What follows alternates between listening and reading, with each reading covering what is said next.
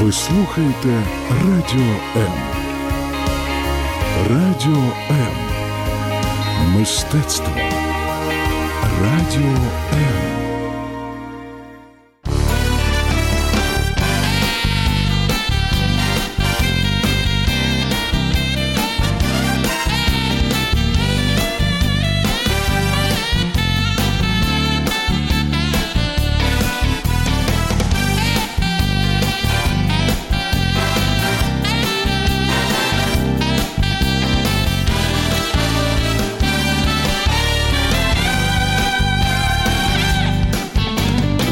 Каждый день наполняют нашу жизнь своими заботами. И, казалось бы, в этой жизненной суете мы растворяемся, не оставляя следа. Но это не так. Мы совершаем поступки. Что нами движет и куда мы идем? Один из вечных вопросов, на который мы ищем ответы в передаче «Вечер live». Меня зовут Евгений Гольцов, и мы будем говорить о жизни. Не переключайтесь.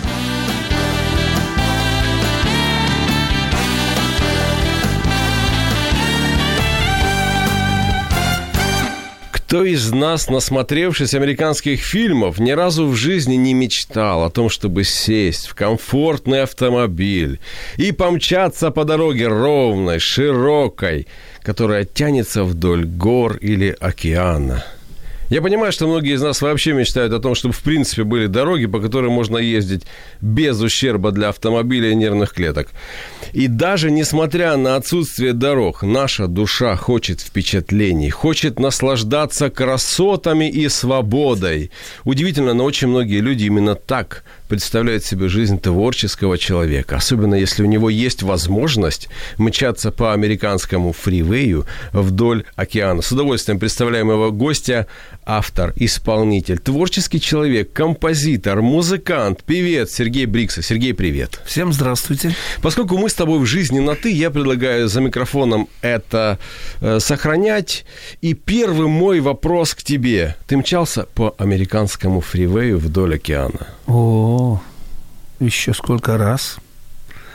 Да, да, есть у нас такая дорога а, на западном побережье, если ты едешь э, в Калифорнию со штата Орегон, 101 и там вот как раз потом выходит э, когда ты постоянно едешь, вот дорожка, она, конечно, узенькая. Это больше, наверное, не назовешь фривей, а больше хайвей. Поэтому, да, было такое. Ну, а, конечно, по широкому фривею Конечно. Как ты думаешь, почему многие мечтают об этом, об этом ощущении? Ну, наверное, хотят расширить свои границы. Многие мечтают, а если они живут в однокомнатной квартире, то хотят хотя бы двухкомнатную, потом трехкомнатную, а потом они уже и домик хотят, э, дачу какую-то, как это вот там 100, 200, 300, 400, тысячу соток там увеличить. Но я думаю, это, наверное, э, так Богом положено в нас. Мы всегда растем, мы всегда как-то поднимаемся, мы не хотим падать, и поэтому мне кажется. С квартирами там все просто. У нас накапливается количество вещей, у некоторых э, э, платьев, босоножек, и надо куда-то все это складывать. Получается, одежные, обувные шкафы и так далее. А вот с душой, почему мы хотим все больших и больших впечатлений? Я, кстати, э, понимаю, о чем говорю. Я тоже ездил по фривеям, и эти нерукотворные пейзажи больше всего меня впечатляли. Ты согласен, что Конечно. это, наверное, самые Конечно. большие впечатления для души? Да, не сама дорога. Дорога хорошая, это, в принципе, неплохо. А... Дорога позволяет тебе на нее не отвлекаться. Да, и смотреть да, и, и любоваться. Смотреть, да. Да. Особенно, когда какие-то скалы, горы, туда каньоны, вот от туда поближе за Лас-Вегасом, если вот в ту красоту ехать. Ну, конечно, у нас, там, где я живу, тоже пейзажи. Ну, больше, наверное, зелени, больше елок, больше каких-то, но попадаются. Э, допустим, снежная гора, вот это Манхут, которая вырастает, когда лето, жара неимоверная, и ты видишь эту макушку всю в снегу. Поэтому пейзажи, ну и везде красиво. И... Об этом можно говорить долго, можно разными красками это все раскрасить и описать. Но давай о твоем творческом пути. Он начался на другом континенте, с другими пейзажами. Каким ты запомнил начало твоего творческого пути? А, ну, мой вообще творческий путь начинался э, в городе Минске, Беларусь. Кстати, я барабанщик. И это мой, наверное, первый инструмент, на То есть котором... ты был юным барабанщиком. Юным барабанщиком, да. Вот. И, кстати, начинал я с Дома пионеров.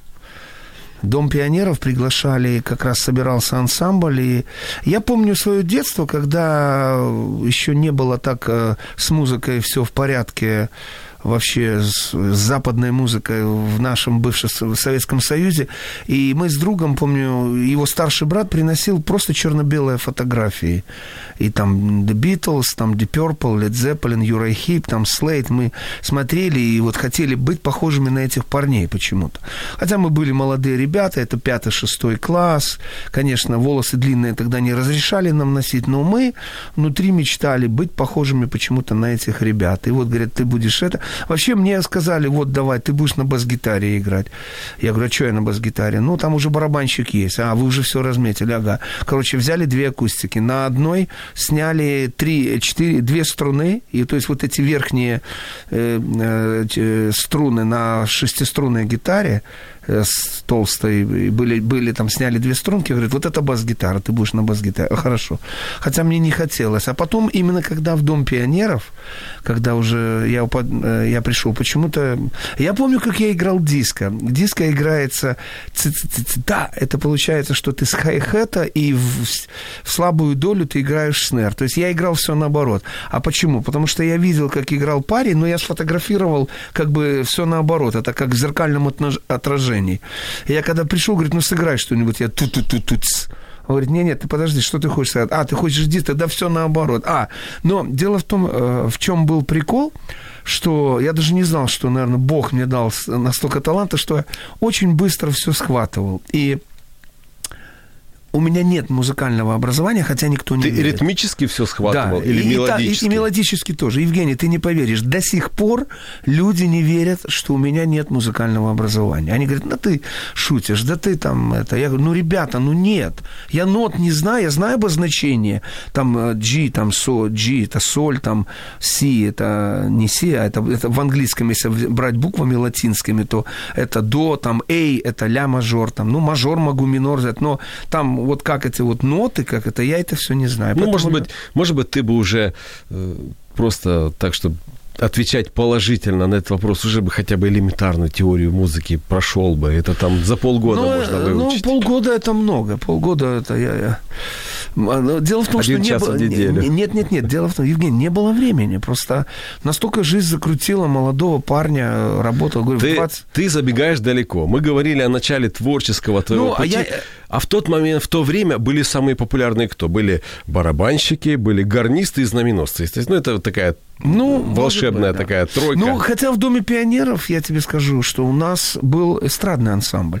И там появились гитары, ионика, вот это вот, помню, как это называется, орган, это вот э, Вермона там какая-то, что такое, Юна Ну, 73 Вермона. Вермона в то время это был э, очень даже Нет, не было. желанный нет, инструмент. Нет, нет, не было, я соврал. Не было Вермона. Вермоны Это появились попозже. Было Юна 73. Юна 73, и поэтому были барабаны рижские. Кстати, Амати не было, это тоже было. Я понял. Было, но хотя была аппаратура такая была, колонки такие были, Регент, Биг. Вот, вот в этом плане как-то вот достали. Если ты сейчас продолжишь говорить в этом ключе о том, что было э, и так далее, многие могут подумать, что, э, что ты старый, а ты же молодой, просто не очень, как и я. Да. И поэтому не переключайтесь. Сергей Брикса творческий человек, яркий человек, музыкант, артист, композитор, певец, вспоминает о начале своей творческой карьеры. Я вспоминаю, как я прошел э, подготовительный год э, в большой э, студии при одном таком серьезном творческом коллективе. Мне 6 лет перед школой. И меня спрашивает преподаватель, Женечка, а куда ты хочешь пойти? На музыку, на танцы или на пение? А я так на нее смотрю, и я не понимаю, почему я должен выбирать всего-навсего из этих трех предложений. И я, я как сейчас помню, я говорю, Я бы пошел на танцы. Слушай, девочки. я, пошел, я пошел на танцы, но у меня не было э, другой Ну, это вопрос звучал не в... в, ну, ну, Сергей, я тогда сказал, я хочу ходить на стадион с ребятами. А, ну это круто. У тебя, был- футбол. у тебя было детство? Музыка не забрала у тебя детство? Так, э, э, Евгений, э, вот ты молодец, что сказал слово стадион. Вообще я неправильно сказал. Мое творчество начиналось с футболом. С футбола. Я играл в Минском торпедо центральным полузащитником. И я хотел всю жизнь быть футболистом. Значит, ты все-таки умел играть в футбол. Может, тех, кто не умели, на ворота я ставят. круто, я круто играю в футбол. Я нормально играю. И вот почему я люблю футбол. Кстати, я был вот месяц назад, Реал Мадрид и Ливерпуль Англия. Я сидел там на, на футболе. И, и, э, да. ну, Наверное, на наверное, в Ливерпуле тоже руководствуются этим принципом, кто не умеет играть, на ворота ставят. Но это так, к слову. Ну, там были, да, какие-то... Да, конечно же, мне, мне немножко было, хотя, честно, искренне признаюсь, я болел за Ливерпуль. Я болел за Ливерпуль, и вот эти два э, гола, которых были просто нелепых, это, ну, ладно. Не будем. Вот, кстати, да, хотел быть э, футболистом, но не получилось из-за травмы. То есть у меня была в 6 лет травма, у меня было сотрясение глаза, и вот почему у меня сейчас плохое зрение, я всегда в очках, и без очков у меня все расплывается, и за руль я никогда не сажусь без очков. Ну и врачи сказали, запретили, сказали, резких движений не делать, и я немножко обломался. Но и как раз-то в этот момент пришло вот, когда вот это вот э, эти фотографии, все музыка, музыка, увлекся я музыкой. Вот этот То есть ритм. ты, ты не чувствуешь э, себя лишенным детства? Или не чувствовал тогда? Ну, нет, конечно. А в каком возрасте ты начал получать удовольствие от того, что ты занимаешься творчеством? Когда? Да всегда. Я просто не понимаю, что такое творчество. Творчество – это люди, которые творят. Я же тогда не творил, я просто играл. Ты просто музыкант, ты просто исполнитель. Мы играли тогда э, песни Шаинского, потому что мы были дети. «Пропала собака», «Висит на заборе». Вот такие песенки играли, просто детские. Чебурашка. Детский коллектив. Вместе Чебурашка, весело да. шагать. Да, вот мы просто играли как-то вот. Ансамбль «Пролеска» был, назывался. Это белорусский «Пролеска». Я даже не понимаю, что это цветочек, наверное, или что-то, не знаю. Забыл уже. Но, Евгений, э, смотри, э, ситуация в чем? Что творчеством-то это не называется. Хотя, да, а я считаю вообще творчество, это когда ты начинаешь творить. И вот свою первую песню я написал где-то уже в лет, так, э, может быть, 18-19. А, а, потому что э, уже научили меня два аккорда на гитаре играть, там вот ми минор, вот крокодильчик, вот там, э, так помнишь, э, два-три аккорда. И журналы юности были, помнишь, журнал «Юность» в то время. В конце журнала всегда были стихи. Всегда.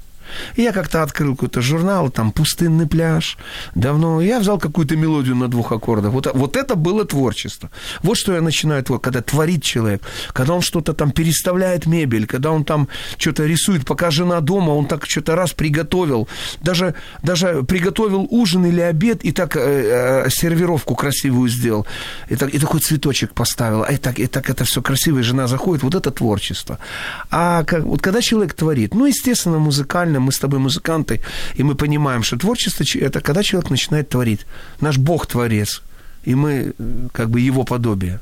Поэтому... Сергей Бриксов утверждает, что двух аккордов достаточно для того, чтобы написать свою первую песню в Easy. эфире «Вечер live». Не переключайтесь.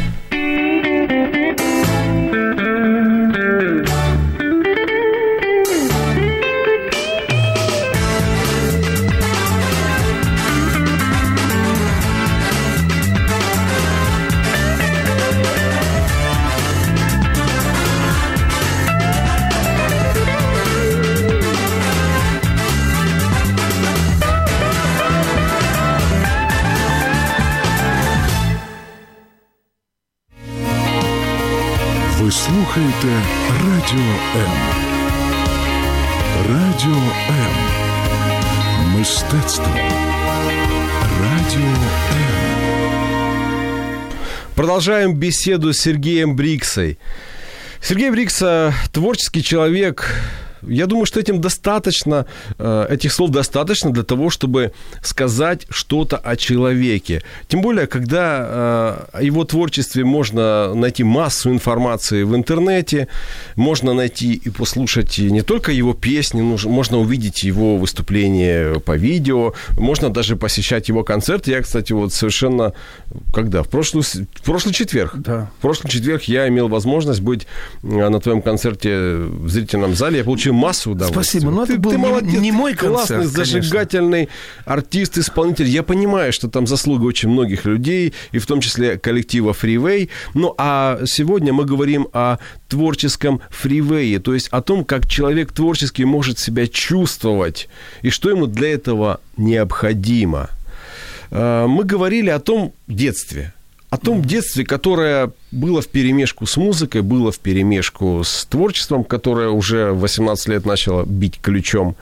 Ты успевал дружить с ребятами? Успевал ли ты э, проникаться подростковыми какими-то жизненными вопросами, жизненными поисками, ценностями, в конце концов, простой какой-то мальчишеской тусовкой?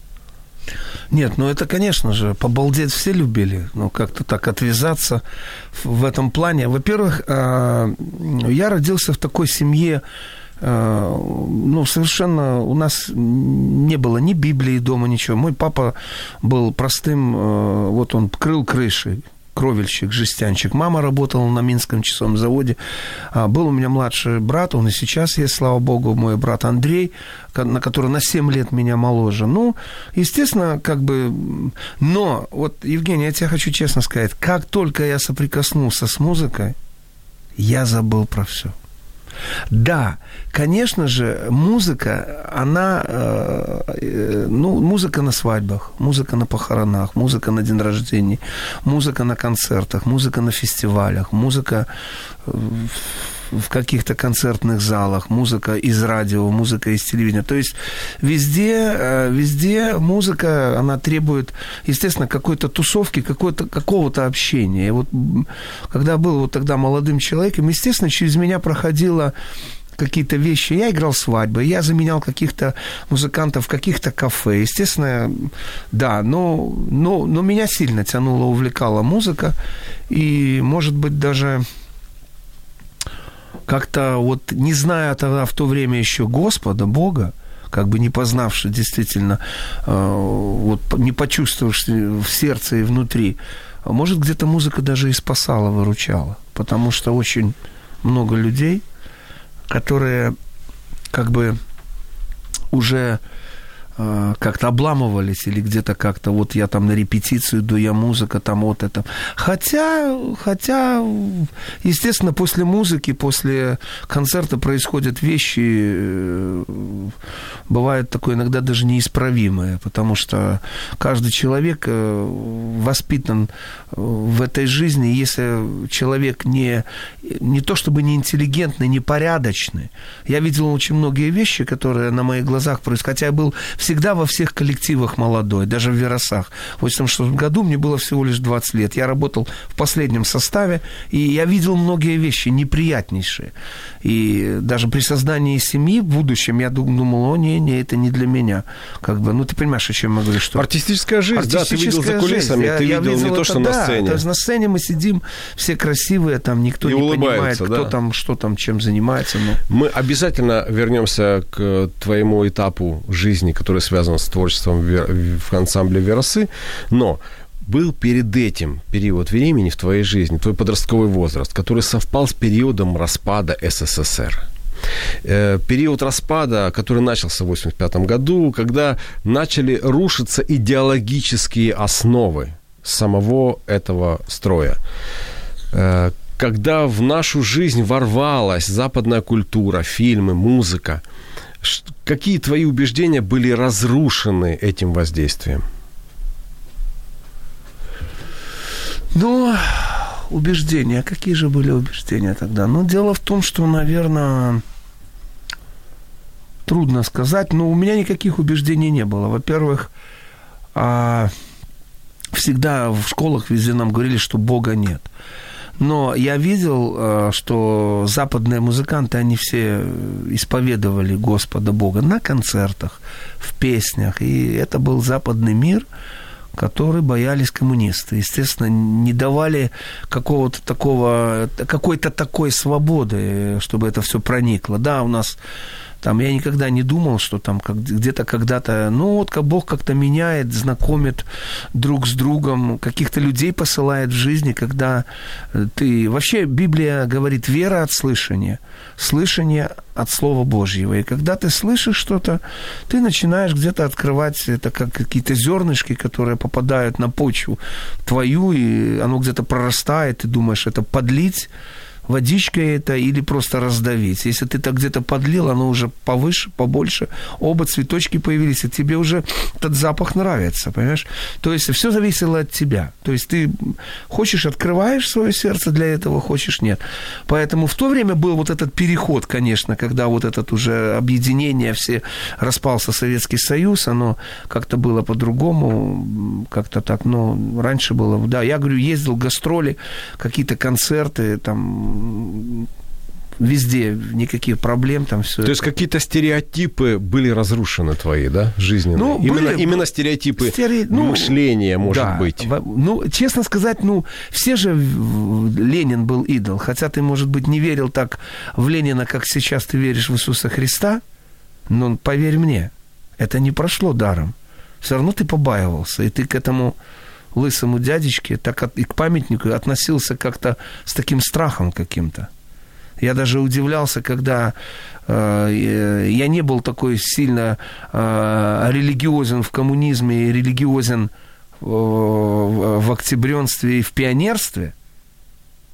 Но в тот же момент я видел, как ну, как вот я немножко так это страшился этого. И, я не знаю почему, потому что уже клеймо, уже печать на родителей, все, Сталин, Ленин, это все было, все было, я помню это, это был страх какой-то, это как все равно опечатало тебя, хотя внутри ты тянулся там к какому-то такому свободе какой-то. А вот э, помнишь, как раз тогда появилась песня ветер перемен, Wind of Change. Э, что, Scorpions? Да, да, вот что нового тебе этот ветер перемен принес?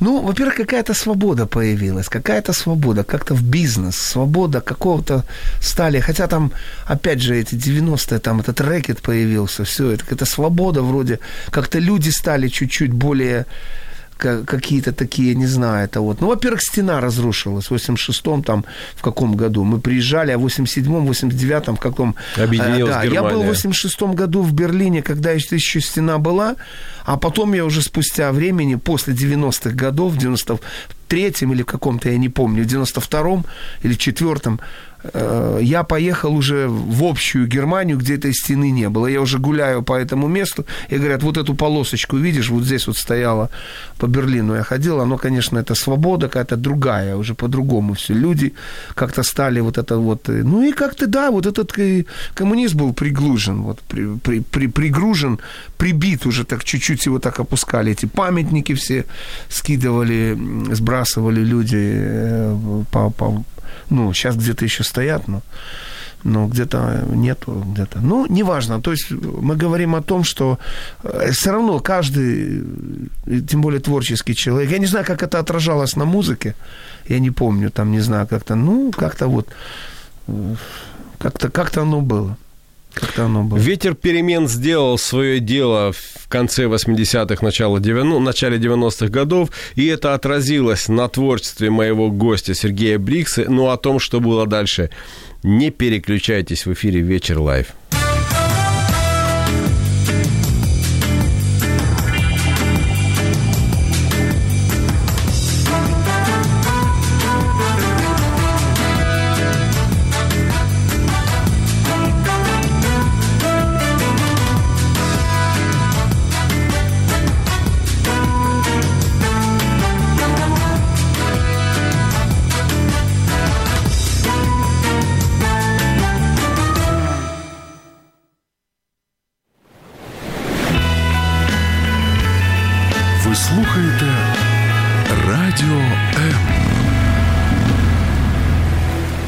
Творческий фривей Сергея Брикса, он сам рассказывает о том, как он чувствует себя. Чувствует ли вообще он себя на фривее в своем творчестве? Сергей, в то сложное время, когда идеология Советского Союза распадалась, с кого ты брал пример? Когда рушились все стандарты, все стереотипы, когда э, мы узнавали о том, о чем раньше никто нам не рассказывал, когда мы начинали вслух говорить о том, о чем раньше говорили только между собой на кухне? Ну, пока я был э, по пути, по пути вот э, к этому немножко э, не то чтобы к цели, но цель, она же в начале, этот, э, по пути к начальному пути к будущей цели, давай так скажем. Это как раз, по-моему, тот период, когда ты в Веросах активно. Нет, это уже, это... Это уже 90-й год, это уже когда я со своей группой работал при театре э, эстрады Ядвиги Поплавской Александра Тихановича. Это как раз вот, э, это уже после Веросов, это уже была моя группа, я писал уже в полную, мы сделали такой попсовый коллектив, такой стиль мы играли, как э, А-студио группа, примерно в таком каком-то поп, такой интересная музыка. И э, гастроли, и ну вот и потом вот э, был момент переломный. Почему? Потому что я встретил человека, встретил девушку, которая мне засвидетельствовала о Господе. Вот это был очень интересный момент, когда в моей жизни произошла такая перемена такая, хотя э, как бы и э, почему я сказал вера отцы, так говорит Писание. Я начал приходить, там, помню, попал на служение, молитвенный дом, и думал, многое не понимал. И, и в принципе, думал все время, слушай, я э, никогда к этому не, не прикасался. Всегда... Э, единственное, как я прикоснулся один раз, это группа «Трубный зов», если ты помнишь. Э, группа «Трубный зов» Валерий Баринов. Да, в Англии живет сейчас. Да, да. Вот та кассета, Диссидент, один из Да. советских диссидентов. Вот, прики- вот представляешь, вот в какое время это было, 85 или какой-то, вот тогда, когда... Ну, а мы же слушали это не потому, что там слова о э, Jesus Christ там, или там и Христос. Потому что идет. стиль, формат Потому что подачи. стиль, формат подачи был такой хард-рок, а-ля Deep Purple, думаешь, пацаны валят, ну почему Христос идет, у меня мурашки все время, я такой с магнитофоном слушал, думал, думал ну ничего себе, как это они так валят. И, ну, я, ну, я забыл, забыл уже потом про эту группу, я уже потом слушал какие-то другие э, группы, потому что уже вот начало 90-х, 91 год, а совершенно другая музыка совершенно другой формат появляется, там какая-то советская эстрада. Мы, конечно, больше, опять же, косили под такое, ну, как косили, пытались быть какими-то модными ребятами, чтобы быть в формате западного такого. Там была какая-то народная музыка, там такая ла-ла-ла, ла-ла-ла, такие группы какие-то хорошие, такие же, как и сябры, песняры. Ну, песняры, это, конечно, очень высокий уровень э, для меня. Почему? Потому что всегда там работали супер крутые Мулявин. музыканты. Мулявин, да. Я, кстати, с ним был знаком, здоровался с ним. Э, Мы были на третьем этаже, они были на втором. Нет, мы были на втором, они были на третьем этаже, только по коридору чуть дальше. И я помню, как я с Владимиром э, э, забыл его отчество. Ну ладно, Григорьевич, наверное, или как Ну, неважно, я с ним, я помню, здоровался, он так на меня смотрел, он понимал, что я так вот в Веросах, новый барабанщик какой-то, молодой паренек. Ну, опять же, потом это все. Я уже говорю сейчас, давайте перебегаем, 91 год, вот это знакомство, и когда ты знакомишься, и тебе интересно, а потом думаешь, слушай, а почему такая встреча произошла? А почему так? А почему, ну, во всяком случае, меня э, как-то цепануло это все. Ну, естественно, мне, мне же не Бог цепанул сразу. Мне, как, мне было, мне э, цепанул человек, который, Я помню, которого я встретил. Я помню, как ты рассказывал об этой встрече. Э, По-моему, это было в общественном транспорте, ты рассказывал. И это, Да. это я, я так помню. Или автобус, Да, или троллейбус. автобусе. И ты же такой модный парень. Да, я ж подошел и спросил, а какая музыка вам, ну, ознакомиться надо же, ну, когда ты, вспомни, молодость свою, ну, хочешь познавать, идет девушка красивая или стоит. А ты же уверен в себе. А я уверен в себе, я, да. И я спросил о музыке, она говорит, да, я люблю христианскую музыку. Я такой завис, и потом она вышла. А разговор поддержать не можешь, да? Да, ну, нет, просто от- остановка. Она, двери открылись, она выбежала из автобуса. И потом, через пару недель, мы встретились совершенно там на другой улице, там параллельно, и там, но опять же, уже Только забыл. не, только не рассказывай, что ты за ней не следил, не узнавал, где она живет и так далее. Не-не-не, такого не было. Я помнил про нее, но потом уже забыл. Ну вот прикинь, ну сколько людей в Минске, это же не маленький город, это не просто в деревне, а, где... а на том концерте, где я тебя слушал, ты рассказывал о том, что ты не мог ее забыть. Нет, я не мог ее забыть первые дни. А потом уже как бы, ну, две недели ж прошло. Сергей, Первые дни я думал, я думал, вот интересно, а потом потихонечку уже... Я пытаюсь тебя уже несколько раз спасти, потому что понимаю, что твоя замечательная супруга нас сейчас слушает в прямом эфире. В эфире «Вечер live», и мы говорим Это с точно она Сергеем слушает, да? Бриксой. Не переключайтесь.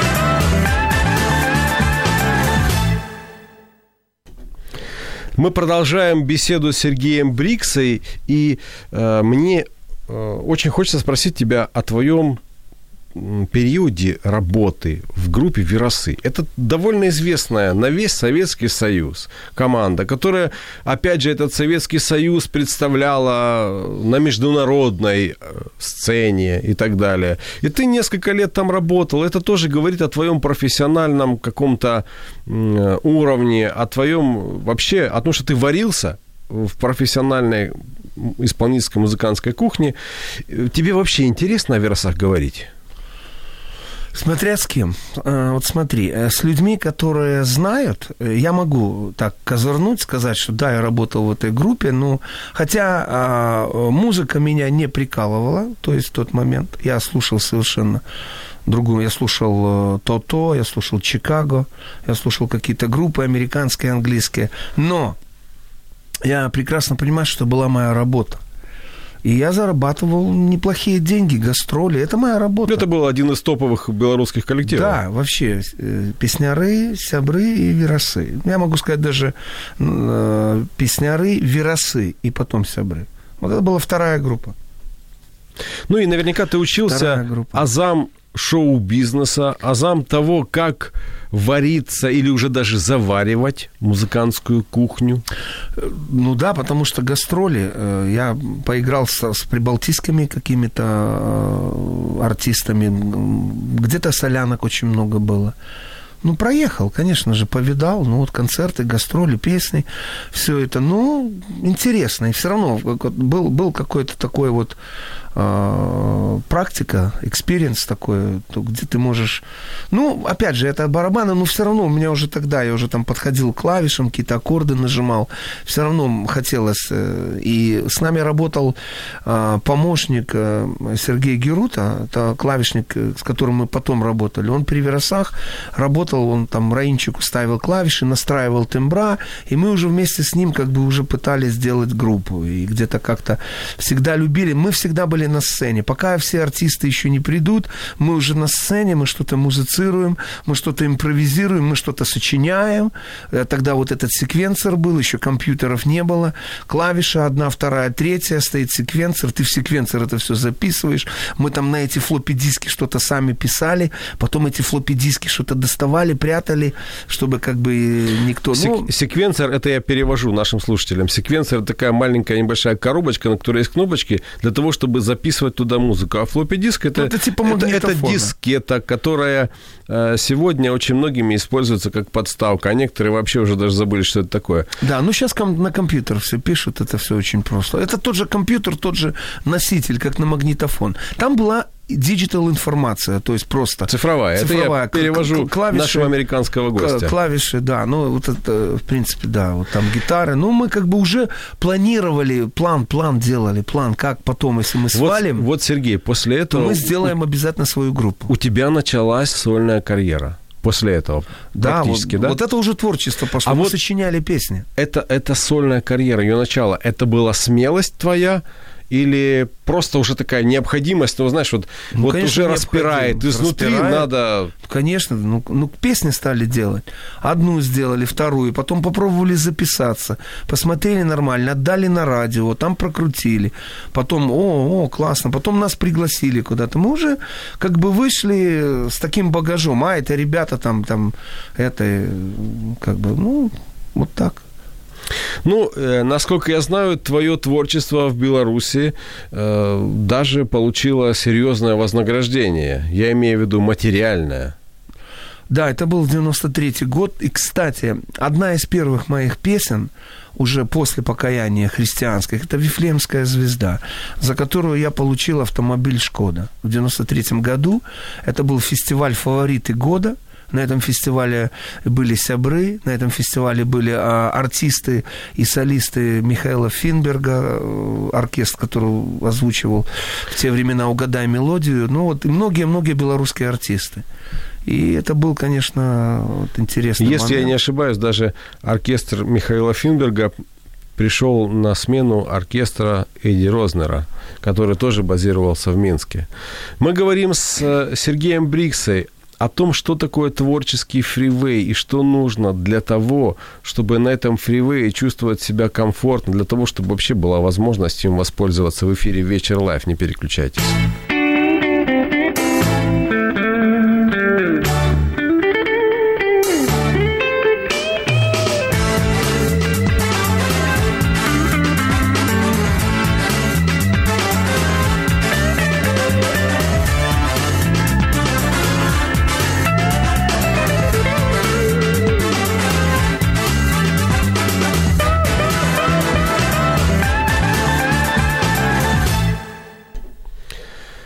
Сергей, когда ты впервые приехал в Америку, что было самым ярким впечатлением? Воздух. Воздух. Ну, объясни это понятие. Я, э, Ну, каждый ну- объясняет его по-своему. Кто-то говорит, не мог надышаться, а кто-то говорит, не хватало ки- э, углекислого газа. Абсолютно по-разному. Ну да, мне кажется, вот какая-то такая прозрачность в воздухе, какая-то вот другая совершенно... Я даже я помню, первый раз мы прилетели, приземлились в Нью-Йорке. И мы вышли, нас встречали, я помню, это была зима, э, и вот такое прямо вот чувствуется такое что-то вот совершенно другое, как будто ты где-то вот в другом месте. Другой совершенно воздух, другой материк. Ну, Это тебя впечатлило? То есть ты не ожидал этого или ты настраивался на что-то? Нет, на я не настраивался. ожидания? Дело в том, что меня еще впечатлила другая сторона. А, Дело в том, что для меня Америка, как для всех людей, а, была многоэтажная, небоскремная. И потом я когда... Да, это я увидел, когда мы проезжали мосты Бруклина, там Манхэттена в Нью-Йорке э, ехали. А потом, когда мы приехали туда, где мы жили, я увидел такие серенькие домики, и вокруг такие черные ходят, а, как бы ребята э, и дети, и все такое, так с такими смотрят. И, и та- я так смотрю, так там мусор лежит, там это, я так подумал, да-да, такой снег еще так не растаял, все это. Такое первое впечатление было, ага, ну тут-то, вот так-то люди живут. И потом я понял, что все люди живут не в этих небоскребах, Америка это просто, одна, как кто-то говорил, одноэтажная Америка, она такая совершенно другая, потому что там это районы, это, это не даунтаун, где там бизнеса или магазины, там какие-то офисы, люди просто, да, ну вот так вот. Вот это было очень э, непонятно, потому что я-то думал, когда показывают, показывают всегда даунтаун, и ты думаешь, что вот она... Не, ну я понимал, что есть дома, все это, но как бы в основном там ты практически там не бываешь. То есть, как бы есть люди, которые могут прожить там долгие годы и там в этот город заходить только там по на какой-то праздник, на какой-то фестиваль заехать. А так вся жизнь происходит вот в своем каком-то райончике, где они ходят в магазин, где они ходят в церковь, где они ходят там э, в школу, там еще куда-то. э, Вот так вот. А как ты думаешь, то, что люди уезжают жить в другую страну, в Америку, в Австралию, в Европу, в Канаду, это нормально? А какая разница, где жить?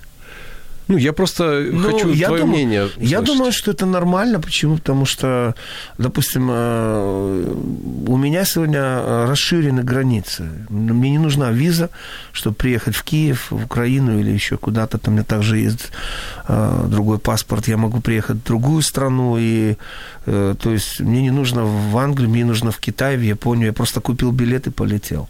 То есть на, на творческому человеку это необходимо. Человеку творческому. Вот э, ты же знаешь, что один из образов Америки – это страна возможностей для каждого. Это правдивый образ? Вот ты столкнулся с тем, что это правда? Триста процентов. Просто а, страна возможностей – это не просто не 100, не 200, а 300. Просто а, смотря, что ты хочешь делать. А вот для Если творческого лентяй- человека, какие возможности для тебя, как для творческого человека, открылись в Америке? Как для творческой Да. возможности. Ну, во-первых, я имею свою студию. Что такое студия? В принципе, а, можно и посмеяться с этого. Ну, какая студия? Компьютер. Практически студия – это твои мозги.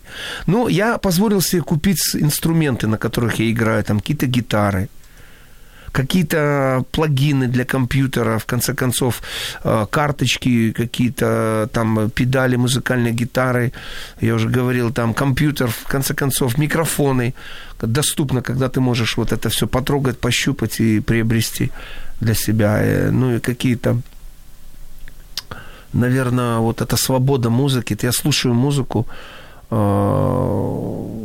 вот любой, ну, хотя сейчас компьютер ты можешь и в любой глубинке это включить, если у тебя есть интернет, если ты там понимаешь, что какую-то новинку ты всегда можешь, там, новый телефон, там, iPhone, а ну и кто? И что, если, если выходит iPhone, об этом не только знают, э, об этом знают в Гондурасе, и об этом знают на, Вос- на Дальнем Востоке правда, что вышел новый iPhone. Ну, сейчас нет проблем. э, То есть, а возможности вообще, ну, во-первых, с некоторыми музыкантами, ну, на концерты доступ ходить можно, вот, допустим, какие-то артисты. Хотя я смотрел, вот сейчас вот Джамироквай приезжает, я уже успел сходить на Deep Purple. Сейчас приезжает Джамироквай, потом будет еще какой-то фестиваль тут.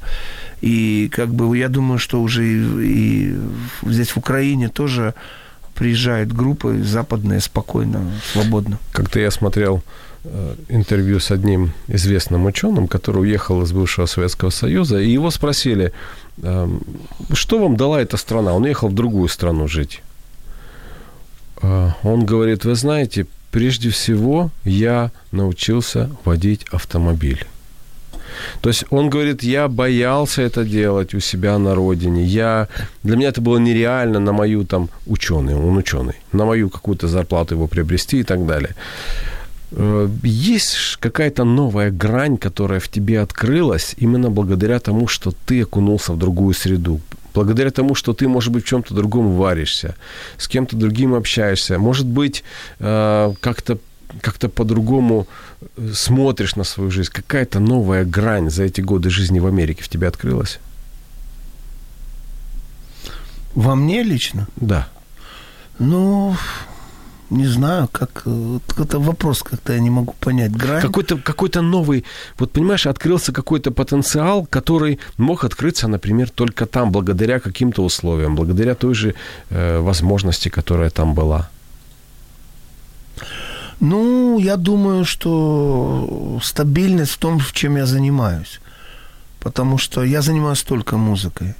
Я занимаюсь только музыкой, наверное, потому что э, я думаю, что многие музыканты сегодня, хотя бывает все наоборот. Я вот встречал людей, они говорят, а я в Америку поехал и так и не нашел, и работал на стройке, работал там, там, и как бы так и не нашел себя в музыке. Я говорю, а на чем ты играешь? Я барабанщик. Я смотрю, он валит круто. На барабанах играет просто, ну, ну вот не смог он там где-то как-то зацепиться в музыке, чтобы играть и как-то что-то, не знаю, это, ну, как бы очень сложно. Ну, здесь, наверное, общение, какая-то тусовка, потому что какие-то уровни есть, какие-то свои. Я общаюсь в основном э, со славянским народом, в основном с верующими людьми. Как бы какая-то такая своя какая-то атмосфера, хотя во многом, которая мне также и не нравится, где-то как бы она тормозит какую-то там какую-то прогрессивность какую-то, где-то какое-то слишком много религиозности какой-то даже в плане творчества, в плане музыки, что там это никому не нужно. Но, слава богу, как-то как, стабильность, как-то вот... э, Ну, самое главное, жить можно везде. То есть это не обязательно. Люди уезжают там, ну, так вот по- получилось. Кто-то хочет уехать где-то, кто-то потому что... Ну, ну, я думаю, что если ты на своем месте, то ты можешь как-то найти себя. Э, Александр прокомментировал. Первую песню, которую я услышал в исполнении Сергея Брикса, это «Дом, который стоит на холме». Спасибо вам за ваше творчество. Слава Богу. Это твоя песня, «Дом, который Да, Александр, холме»? спасибо за э, комплимент. А, да, дом, который стоит на холме, да. Был такая, 93-й год, да, из альбома «Вифлеемская звезда» была такая песня. Я приготовил одну твою песню. К сожалению, не имею возможности просто физически поставить больше песен, но одна прозвучит. Ты знаешь, э, напоследок э, хотел у тебя спросить э, о каких-то твоих правилах успеха. Есть сегодня очень модно, популярно, если ты известный, если ты чего-то в жизни добился, то делишься своими правилами успеха и рассказываешь, вот я их соблюдал, поэтому я того добился, и Шварценеггер, и кто угодно рассказывает. Ты можешь назвать правила успеха Сергея Бриксы?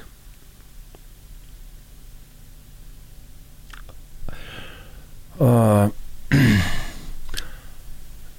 стабильность, не меняя э, свои а, принципы, не менять принципы. То есть не менять, э, то есть я еду в этом поезде, не менять ничего в жизни. Первое, не менять семью, не менять жену. Гитару можно поменять. Не менять, э, можно сказать, не то чтобы тематику, а в то, что поселилось э, и живет в твоем сердце. Вот это вот донести людям весть о спасении, донести людям о радости, что есть э, вечная жизнь, что Господь э, есть Бог, что Он хочет благословить человека, ну, то есть не менять вот э, как бы принципы, принципы, вот которые вот, может, давай на- назовем так, Евгений, так, кто-то называет это христианские, библейские принципы. Вот не менять просто их, просто не менять. Потому что на первом месте Бог, на втором семья, и потом уже все остальное, творчество. Если ты веришь Богу, у тебя есть первое, что ответственность семья. У тебя есть дети, у тебя есть жена, у тебя есть родители. И поэтому как бы Можно сказать, что твои правила успеха – это верность Божьим принципам, верность христианским принципам. да. Сергей, я очень благодарю тебя за нашу беседу. Э, К сожалению, как и каждый прямой эфир, время э, подходит к концу. И тут уже я хочу всем напомнить, что у меня в гостях был музыкант, композитор, певец, э, творческая личность, когда-то бывший юный барабанщик Сергей Брикса. Друзья, фривей... Спасибо, спасибо. Фривей или скоростная автострада с транспортными развязками – это связующее звено между тем пунктом, где ты сейчас находишься, и тем, в который направляешься. И для того, чтобы преодолеть этот путь, нужно приложить немало усилий и времени. До встречи через неделю. Ну и обещанная песня от Сергея Бриксы.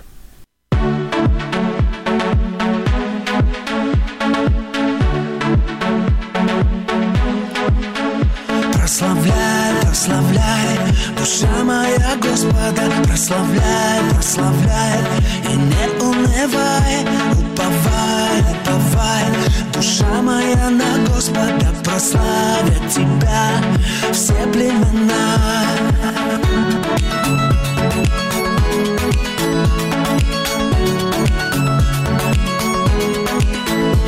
Прославляй, прославляй, душа моя Господа, прославляй, прославляй, и не унывай, уповай, уповай, душа моя на Господа, прославят тебя все племена.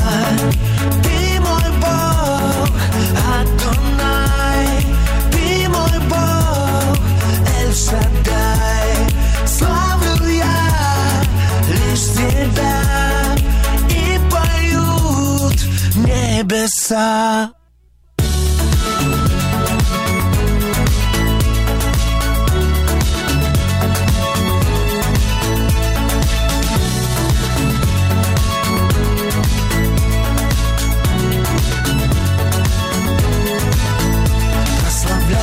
прославляй, душа моя Господа, прославляй, прославляй, и не унывай,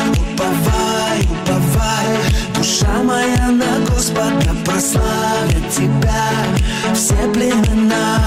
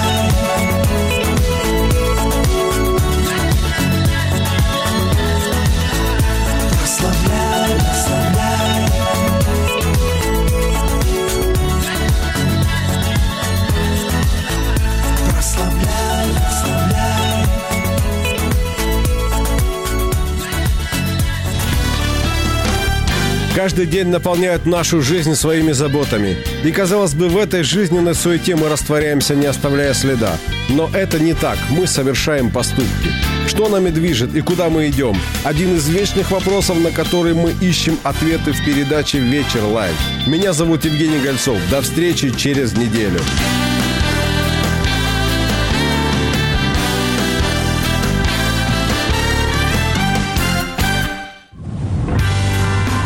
слухаєте Радіо М. Можливість.